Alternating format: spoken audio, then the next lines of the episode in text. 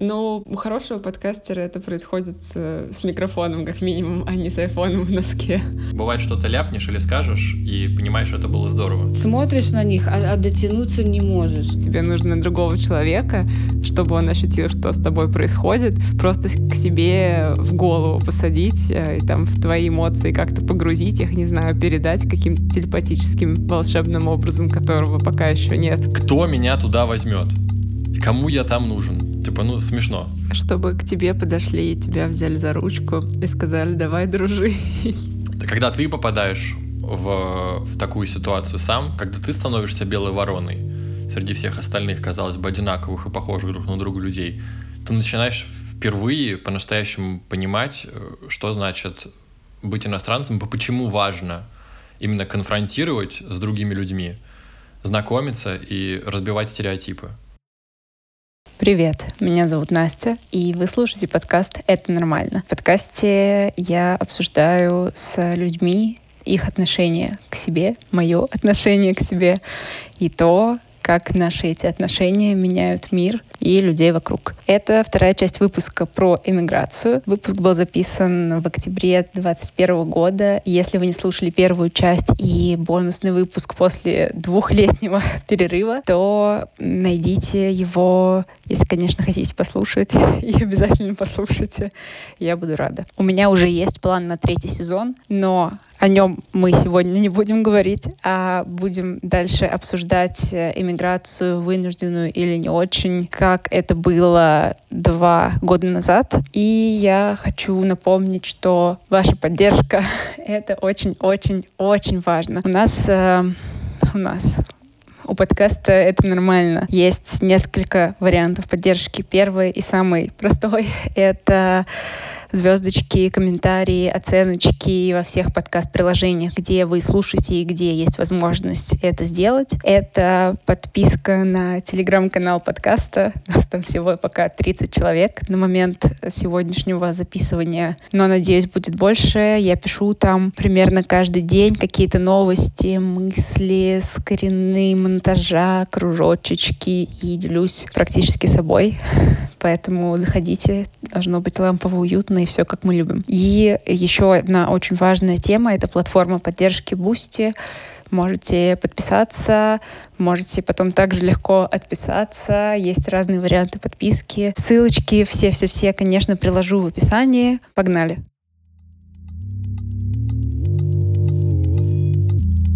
Что казалось, ой, что касается общения и комьюнити, про которое ты спросила, эм, в принципе, у меня именно как у человека достаточно высокие требования к, к людям, в том плане, что когда я с кем-нибудь знакомлюсь, у меня, видимо, как-то по-детски, по-наивному, я очень хочу видеть в этом человеке своего будущего друга.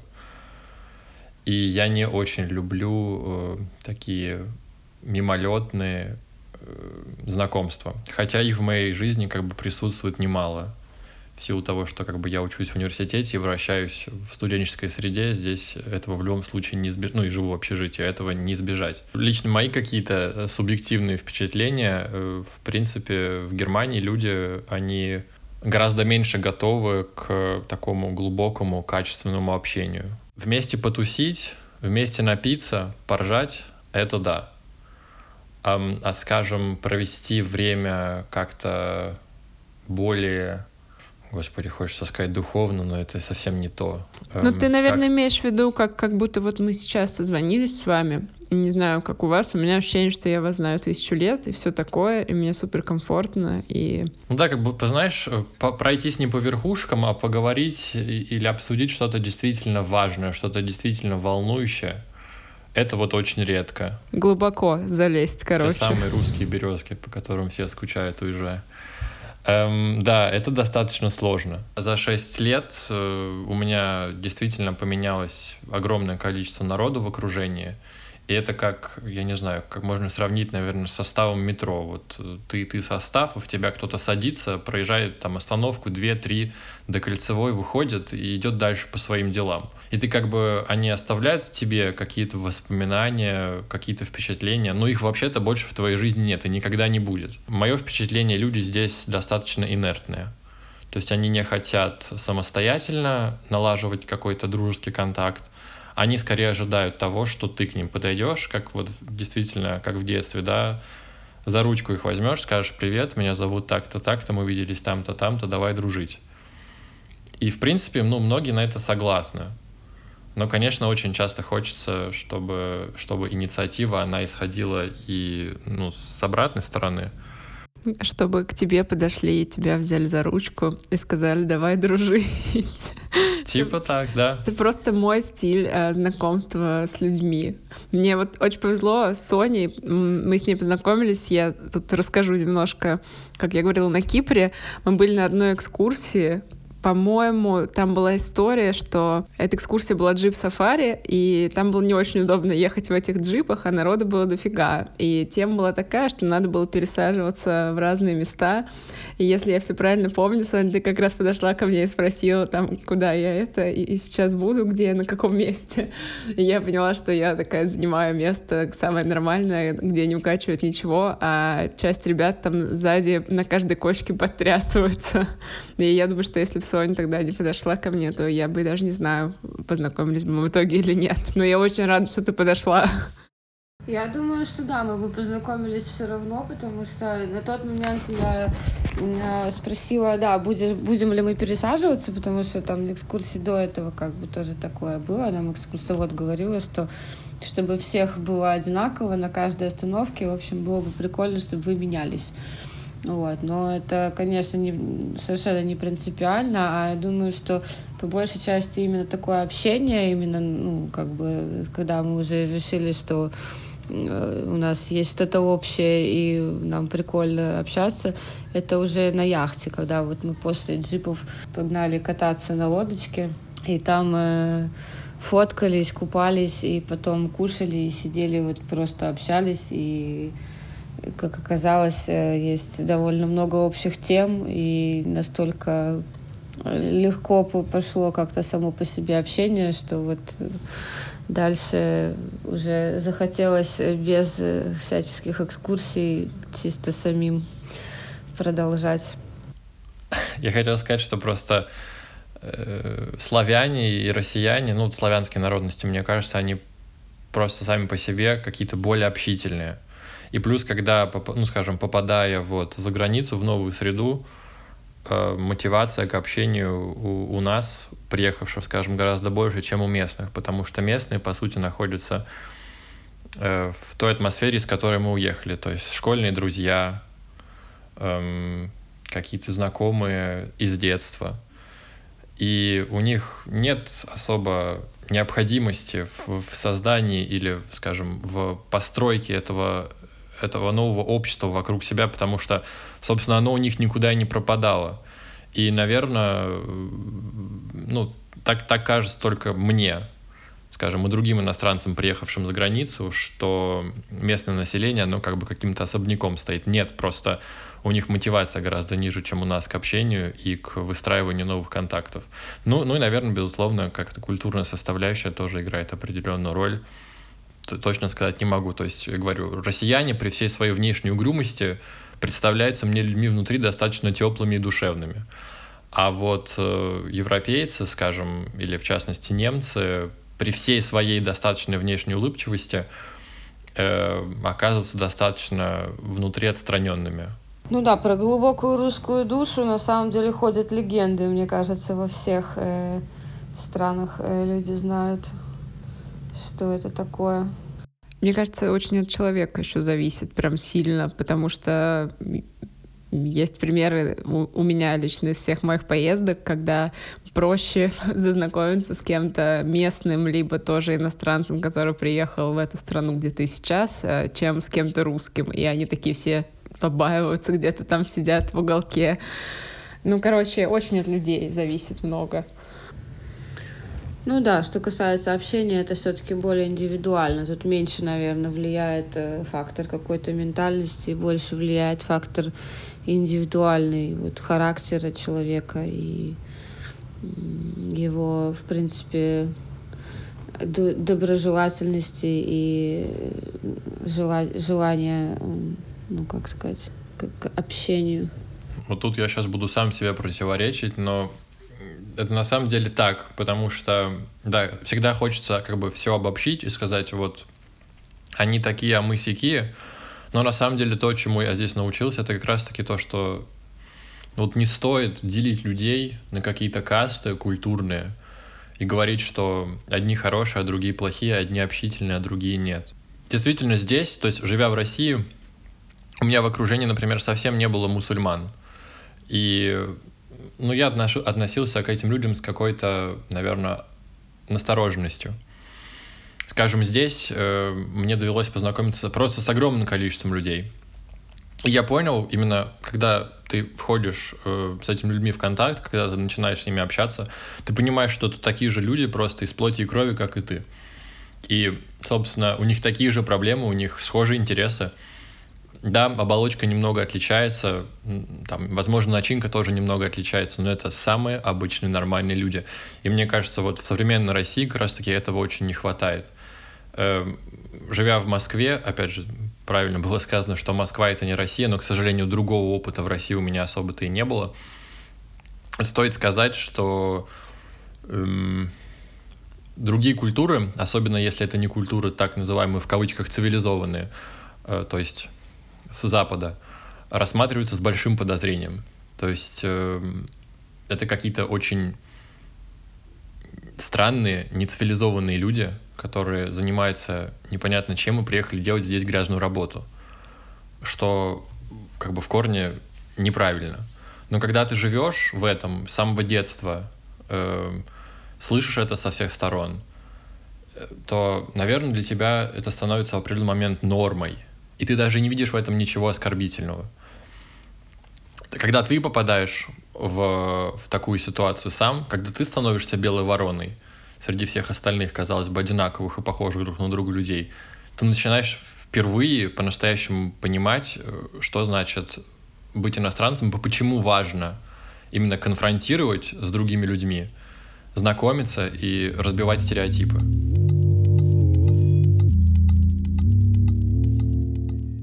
У меня есть супер вопрос, который все я ждала, ждала, когда же, когда же время будет его задать, наверное, прямо сейчас. Я знаю, что вы оба работаете в каком-то плане, и хочется понять, что вообще самое суперсложное было вот в плане работы Просто в плане работы в другой стране были ли вообще сложности? И если какие-то были, то расскажите про самые-самые сложные, которые, возможно, отличались бы от России. Наверное, Сонь, с тебя начнем, потому что ты как-то в более, как сказать, более осознанном возрасте, что ли, получается, переехала.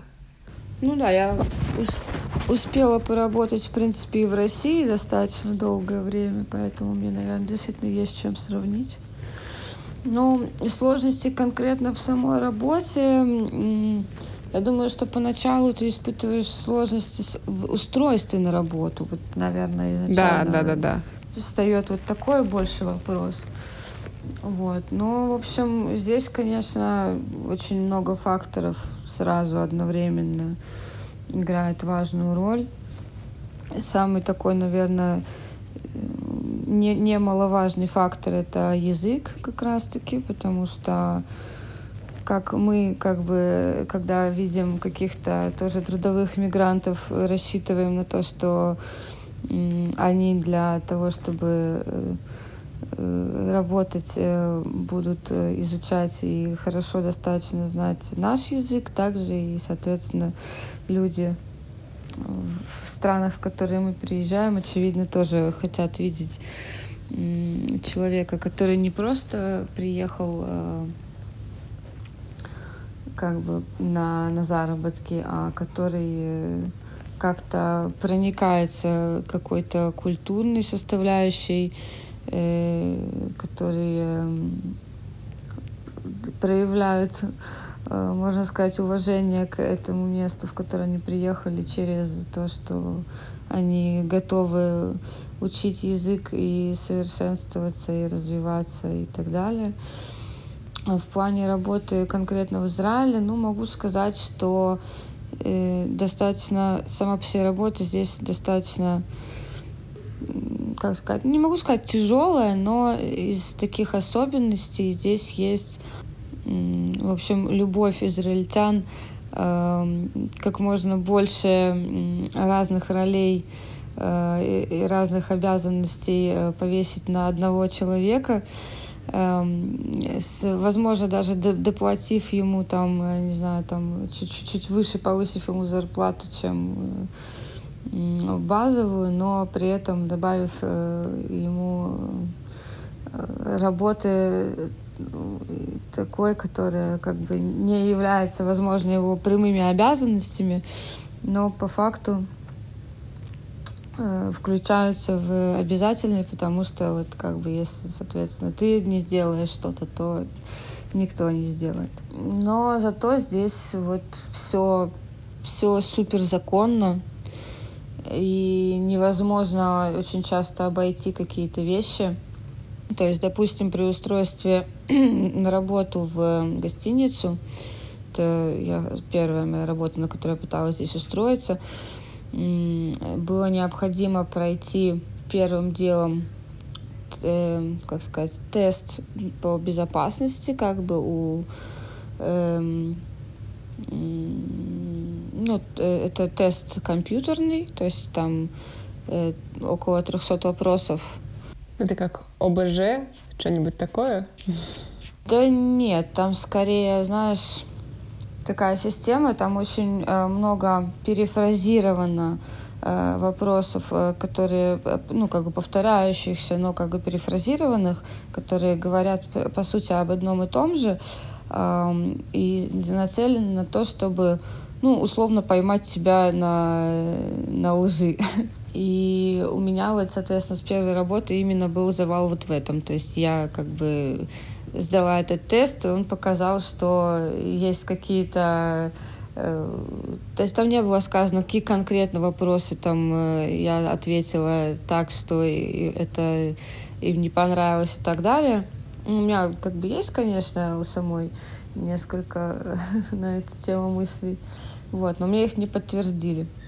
Э, когда я общалась в итоге потом с шефом, шеф-поваром э, на кухне, куда собиралась устраиваться, э, то есть я уже прошла собеседование, как бы второй этап, после чего ему позвонили и сказали, что вот нет, к сожалению, я не прошла первый этап, поэтому, несмотря на то, что я ему как человек понравилась и как работник, э, ему кажется, что я очень подхожу, и он видит, что я адекватный человек, что я не какой-то криминальный элемент, и как бы, что, соответственно, ничего из того, что делать нельзя на работе, я, в общем, делать не буду, но это вот компьютерная вещь, против которой, как бы, ну, не, не, невозможно. Вот он не может как бы пойти против этого. Дальше уже все пошло легче, потому что я поняла, что, в принципе, отель это не мое, большие такие системы это не совсем то, что я ищу. Ну, большие корпорации с, там, с большим количеством людей. Дальше уже все пошло чуть полегче. То есть я нашла э, через биржу труда, если можно так сказать, я еще подала очень много куда свои резюме. И э, дальше просто в какой-то момент мне позвонили именно от э, иврита говорящей организации. То есть я, естественно, сначала очень много где пыталась на русскоязычных сайтах найти, э, и там через э, русскоязычных агентов. Ну, соответственно, бонусом для меня стало то, что у меня была э, подружка, которая здесь родилась, и она для нее иврит это ее родной язык, поэтому она мне помогала с э, устройством на работу. Там, где нужно было поговорить как бы на иврите и договориться про всякие собеседования и так далее. А потом, э, когда я уже устроилась, моя первая работа была тоже на кухне, только в кейтеринговой компании, которые отправили меня в столовую для персонала в банке, в офисе банка. И так получилось, что там я работала совсем одна. То есть там не было мне с кем поговорить, кроме тех сотрудников, которые, собственно, приходили туда покушать. А одна почему? Я просто... Мне кажется, ты мне начинала тоже об этом рассказывать, но я что-то забыла. Ну, вот просто туда искали всего одного человека, то есть это вот как раз тот самый случай, когда они повысили зарплату там условно на 50% от минимума, а, соответственно, угу. обязанности накинули как за там троих-четверых людей. То есть мне надо было и готовить, и мыть, и убирать, и мыть посуду, и мыть полы, и выкидывать мусор, и заказывать продукты на следующий день. И, ну, то есть вот все-все-все, что нужно было сделать, э, должно было быть сделано мной, то есть одним человеком. Да уж. Тяжело. Если ты опаздываешь, то как бы ты отнимаешь время у самого себя. То есть нету таких вещей, как штрафы там, какие-то еще вещи. Но при этом ты понимаешь, что если ты как бы осложняешь э, э, что ты осложняешь сам себе как бы работу и жизнь, если ты где-то не знаю, можно ругаться матом или нет. Если ты где-то проебываешься. Можно, можно, можно. Я просто потом поставлю, что да, тут есть лексика. Эм, я, наверное, я, наверное, начну с самого начала, потому что у меня тоже было аж три опыта. Давай, давай. Вот, начало, давай, началось пожалуйста. все с педалирования. Звучит смешно. Э, работал я велокурьером э, два года. В снег, в дождь, в грязь. Доставка шторм. еды? Да я возил людям еду. Эм, я помню, тогда я устроился именно туда, потому что один из моих тогда еще сокурсников в, на этих подготовительных курсах к университету работал там. И он сказал, типа, вот, э, попробуй, подай заявку, у нас, типа, всех берут. Э, у нас были такие смешные розовые одеяния, э, чтобы все видели, что на какую компанию мы работаем. В общем, педаль я прокрутил два года, за два года примерно в моем рюкзаке разлилось всего два или три супа, которые приводили к тому, что приходилось ехать домой, потому что супы были обычно из каких-нибудь тайских ресторанов и воняли потом так, что я еще неделю отмывался. Платили нормально. Я помню, что бабушка меня всегда спрашивала и до сих пор спрашивает, например, ну что, платят? И как бы для меня человек, который никогда не работал в России, это немного абсурдный вопрос. Я, честно говоря, не совсем... Ну, я понимаю, что есть э, работодатели, которые просто нагло кидают своих сотрудников или чего-то им там не выплачивают. Но я лично с таким не сталкивался. Не знаю, плюс это или минус, но такого опыта у меня не было. В общем, отработав два года, я уже тогда поступил в университет, э, меня оттуда задним числом уволили, потому что компанию эту продали и ну, начала происходить какая-то реорганизация, и я как раз в тот момент был... Вторая моя работа была по знакомству через мою русскоговорящую, нет, даже не русскоговорящую, а именно русскую соседку, которая работала э, в отеле наших соотечественников. И работа там была, конечно, очень смешная. Там я проработал полгода. Это прикольно, когда у тебя отель хороший. И тоже в определенный момент э, мне просто ужасно надоело э, терпеть э, все вот эти вот дрязги бесконечные с этим, с этой совковой частью. Я начал искать новую работу. Я как сейчас помню, я зашел на Indeed и увидел там объявление от э, той юридической канцелярии, в которой я сейчас работаю, о том, что они ищут себе студентов на, ну, на, труд, на трудоустройство. В общем-то, я без особой надежды просто на, на пофиг отправил туда им свое резюме. Примерно через два или три дня я шел по улице, как ни в чем не бывало, по-моему, в супермаркет. И тут зазвонил телефон, ну, какой-то незнакомый номер. Я даже сначала отвечать не стал, потому что уже подозревал что-то неладное.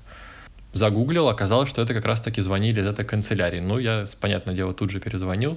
А, блин, нет, я не перезвонил. Нет, ситуация была такая. Я решил, короче говоря, что, ну, я вот этот вот весь иностранец, закинул им туда свое резюме, кто меня туда возьмет, кому я там нужен. Типа, ну, смешно. В общем, через день, кажется, мне снова оттуда позвонили, номер я уже знал, я ответил. Меня, меня пригласили на собеседование. Ну, я тогда просто чуть ли посреди улицы не упал, то ли от счастья, то ли от неожиданности. В общем, я пошел на это собеседование, помню, там еще такой поворот есть к офису. Значит, я думаю, на этом повороте, блин, Эдик, ты можешь еще развернуться и пойти домой. Э, зачем тебе это, это час или там, не знаю, или минуты позора? Просто разворачивайся и иди обратно. Но в итоге ноги, ноги довели. я поднялся на какой-то там 23 этаж, какой-то лаунж, зашел, и такие, сейчас, типа, придут смотреть на вас, общаться с вами, предложили мне какие-то напитки, я такой думаю, блин, прикольно. В общем, на собеседовании было три девушки и один мужчина. Как позже оказалось, э, все девушки были русскоговорящими. На работу меня, в общем, взяли. А я помню, э, мне какие-то такие достаточно банальные вещи на собеседовании э, спрашивали. Типа там, знаете ли, с какими клиентами мы работаем, да, кого мы там представляем. А, а я тогда особо, ну говорю, я, я шел туда без задней мысли, шел просто посмотреть, как, как в цирк. То есть у меня не было абсолютно никаких надежд. Э, я даже не спросил, сколько мне будут платить. В общем, потом мы ехали назад в лифте, я узнал, что одна женщина из присутствующих, она откуда-то из Риги, по-моему, другая из Москвы. В общем, я очень удивился, это какую-то надежду мне дало. И, по-моему, через несколько дней мне потом снова позвонили, сказали, вы такой-то, такой-то, мы предлагаем вам, типа, работу там-то, там-то. В общем, я очень удивился. А потом, а потом выяснилась очень интересная деталь. Эм, когда я уже внутри фирмы менял команду, я как-то зашел к своей предыдущей руководительнице и спросил у нее, э, собственно, кто, как и почему принял решение взять меня на работу. Потому что я, я не знаю, но типа я не самый уверенный в себе человек, и нет такого, что я там пришел, открыл ногой дверь и сказал, вот он я, будем поднимать вашу фирму. И в, можно да, я да. это перебью тебя, переспрошу? То есть ты уже работая пришел э, к своему, не знаю, руководителю, да. Так можно если назвать, и спросил, зачем или почему вы меня взяли на работу и почему вы меня выбрали? Ну, типа того, да, да. Выбрали. Я просто поинтересовался из, из всех претендентов, почему выбор пал именно на меня. Ну, как бы, понятное дело, что мне ответили тогда достаточно вежливо, что типа, ну, ты произвел хорошее впечатление, мы тогда типа проголосовали, три против одного, как раз таки тот мужчина немец, он был против, а они все трое были, ну, все три дамы были за. И, в общем, э, она тогда рассказала мне, что мое резюме попало к ней на стол, а я, как известно, родился в городе, в городе Харькове. И выяснилось, что на стол попала моя бумажка именно к той женщине, которая тоже родилась в Харькове. И это сыграло просто какую-то потрясающую шутку. В общем, поэтому меня туда позвали. На собеседование изначально. Что ты делаешь, можно рассказать? Я просто не представляю, что, что делают в юридической канцелярии. Ну, собственно, позиция у меня самая обычная, то есть студенческая. Я никакой там не legal intern или что-нибудь такое. Эм, то есть я не квалифицированная рабочая сила, но на самом деле вещами я занимаюсь так или иначе уже они связаны с моей будущей профессией, если карты, если, вернее, все сложится как надо.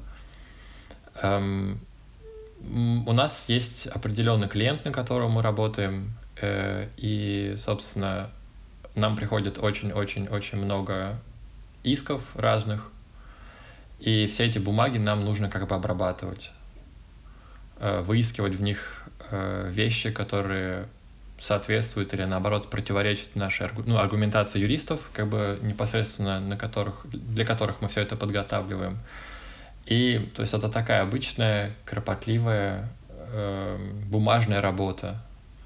То есть это не семь пядей во лбу, в суды я не хожу и не могу ходить.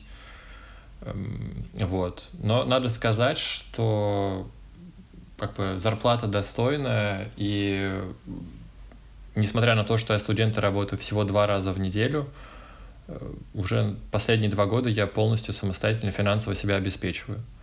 То есть, ну, как по мне, это несомненно плюс всего происходящего.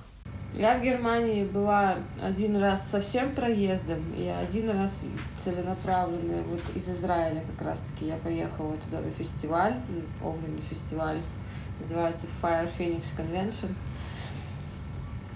Соответственно, именно целенаправленно я поехала в Германию уже из Израиля. Я тогда еще была совсем студенткой, я даже не помню, работала ли я или я еще даже не работала. Вот, я поехала с молодым человеком, и я помню, что мне тогда показалось в Германии уже не, вообще совсем недорого. То есть я взяла с собой с запасом денег, там что-то типа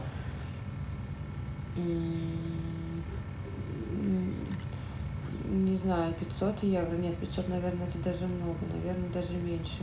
Ну, в общем, я взяла с запасом, чтобы у меня еще осталось. И я помню, что вот именно я тогда для себя открыла этот удивительное, вот это удивительное свойство того, что путешествовать куда угодно из Израиля, это очень-очень классно, потому что из России тебе нужно просто каждую копеечку там куда-то сохранять, откладывать, и потом ты еще будешь считать, соответственно, сильно, что ты на, на что, на, на что, сколько и так далее потратил. И как бы еще потом понимать, что вот, а может быть тебе это все-таки не очень надо, потому что э, ты это еще целый там день твой рабочий. А из Израиля как бы мы полетели и абсолютно спокойно как-то я э, то есть я помню, что у нас тогда потерялись чемоданы и, э, ну, в аэропорту, и надо было срочно купить какие-то вещи, там, ну, типа, там, теплые, не теплые. И, соответственно, мы питались тоже там зачастую там в кафешках. Ну, то есть, и даже, даже вот в аэропорту, то есть я помню, что когда мы уже улетали, я покупала там какой-то сэндвич в аэропорту, и я понимаю, что в аэропорту всегда оверпрайс на все, и ценник э, как бы логически завышен, но при этом э, вот там сэндвич за условные какие-нибудь там за 5 евро у меня не вызвал не то, что ощущение того, что это дорого, а у меня наоборот как-то было ощущение то, что за относительно те же самые небольшие деньги, как я бы заплатила в Израиле не в аэропорту, а просто в каком-нибудь типа ларечке. И я еще получаю как бы вообще супер вкусный сэндвич с супер качественными там продуктами, супер мягкой булочкой, там с настоящей какой-нибудь э, сыровяленой, там, не знаю, говядиной, там, и еще свежими овощами и так далее, в то время как э, в, в Израиле за те же самые деньги я бы, скорее всего, получила какую-нибудь там заветренную фигулечку, э, которую я бы даже не смогла доесть. То есть я уже не сравнивала просто это с Россией. Да, конечно, в России, блин, за 5 евро можно купить нормальную порцию какой-то горячей еды в каком-то ресторане.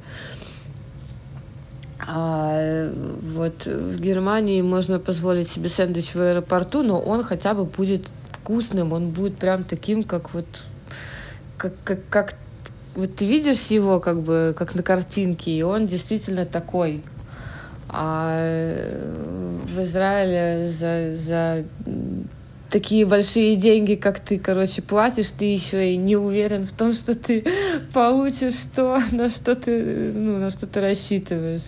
Может оказаться так, что ты заплатишь э, э, в общем, супер большие деньги, а в итоге останешься еще с неприятными ощущениями, и это, конечно, чуть-чуть раздражает. Вот чего-чего, а сервиса в этой стране нет. То есть вот э, ты, ты понимаешь, ты платишь огромные деньги за любой э, ресторан, за любое кафе, за любое такси, за любой там отель, в общем, за все что угодно ты платишь такие деньги, как, наверное, ну только в Швейцарии, может быть, ты бы заплатил.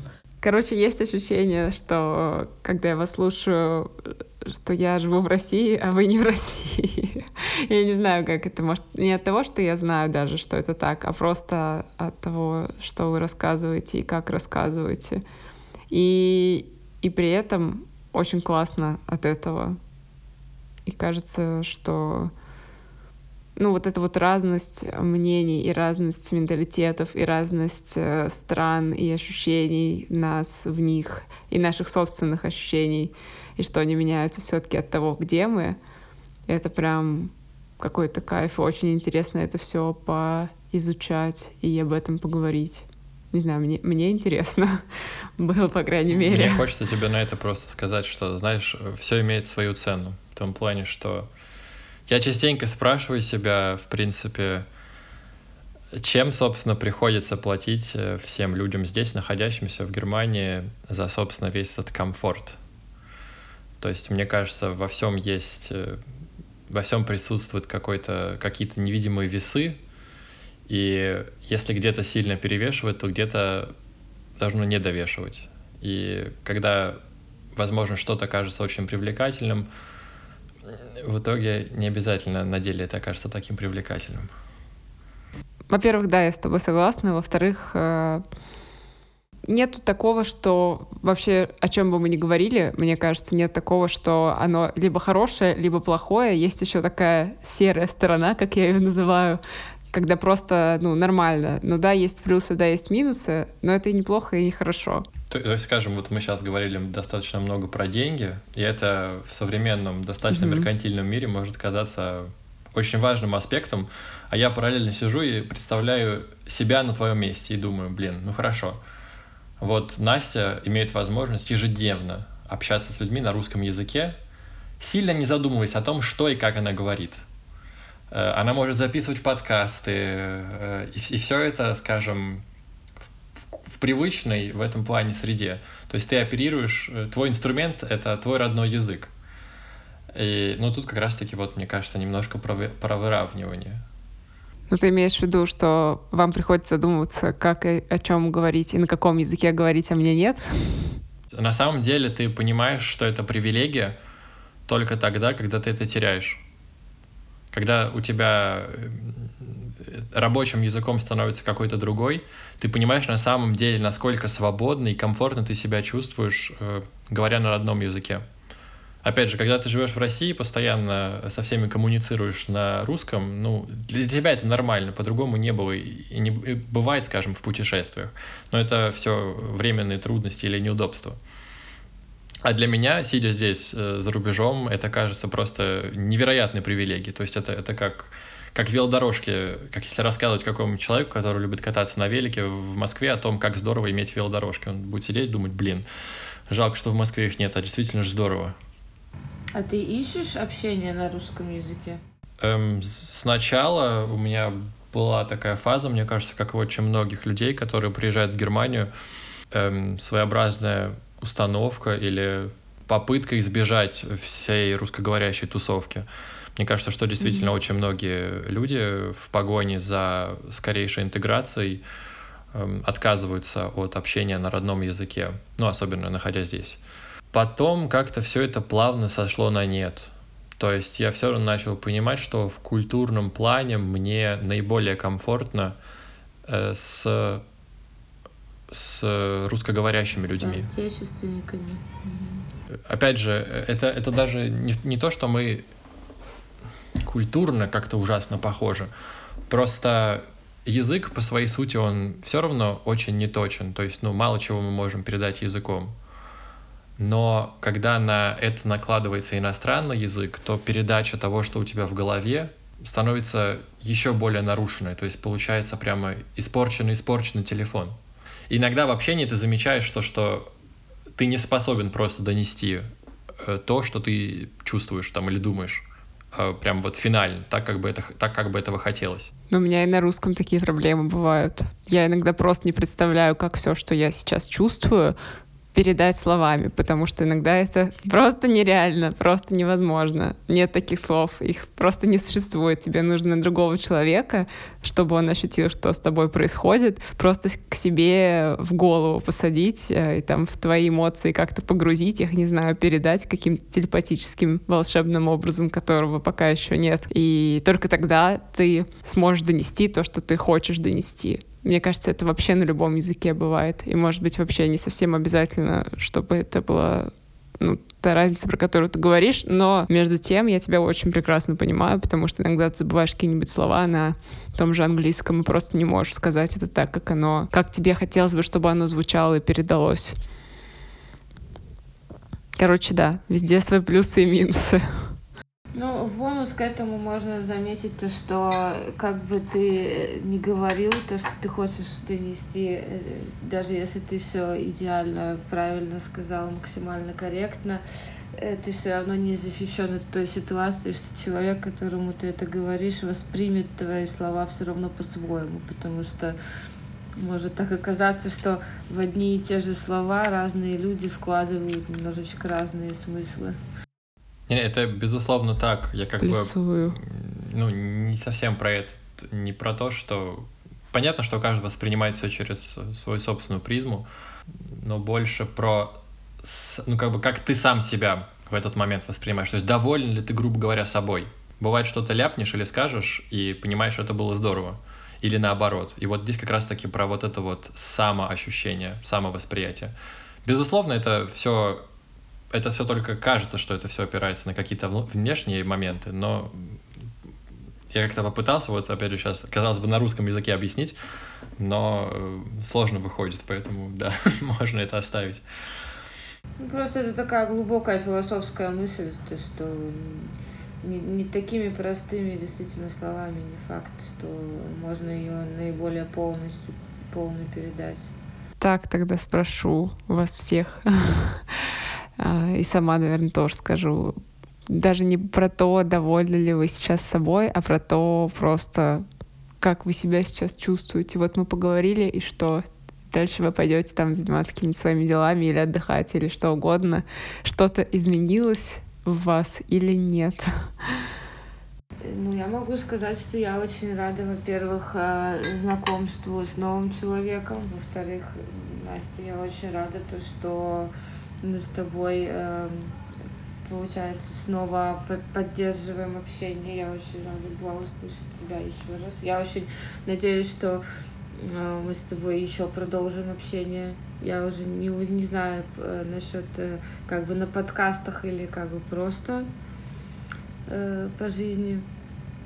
Вот, но да, могу тебе сказать, что я, в принципе, рада тому, что э, то, что мы познакомились, и то, что нам есть всем чем друг с другом поделиться. Я считаю, что это очень классно, когда люди делятся какими-то своими переживаниями, каким-то своим уникальным опытом, потому что ну, это действительно уникально. То есть у каждого человека свой какой-то бэкграунд, и ни у одного другого человека такого же уже не будет, поэтому э, вот поэтому я считаю, что это очень прикольно.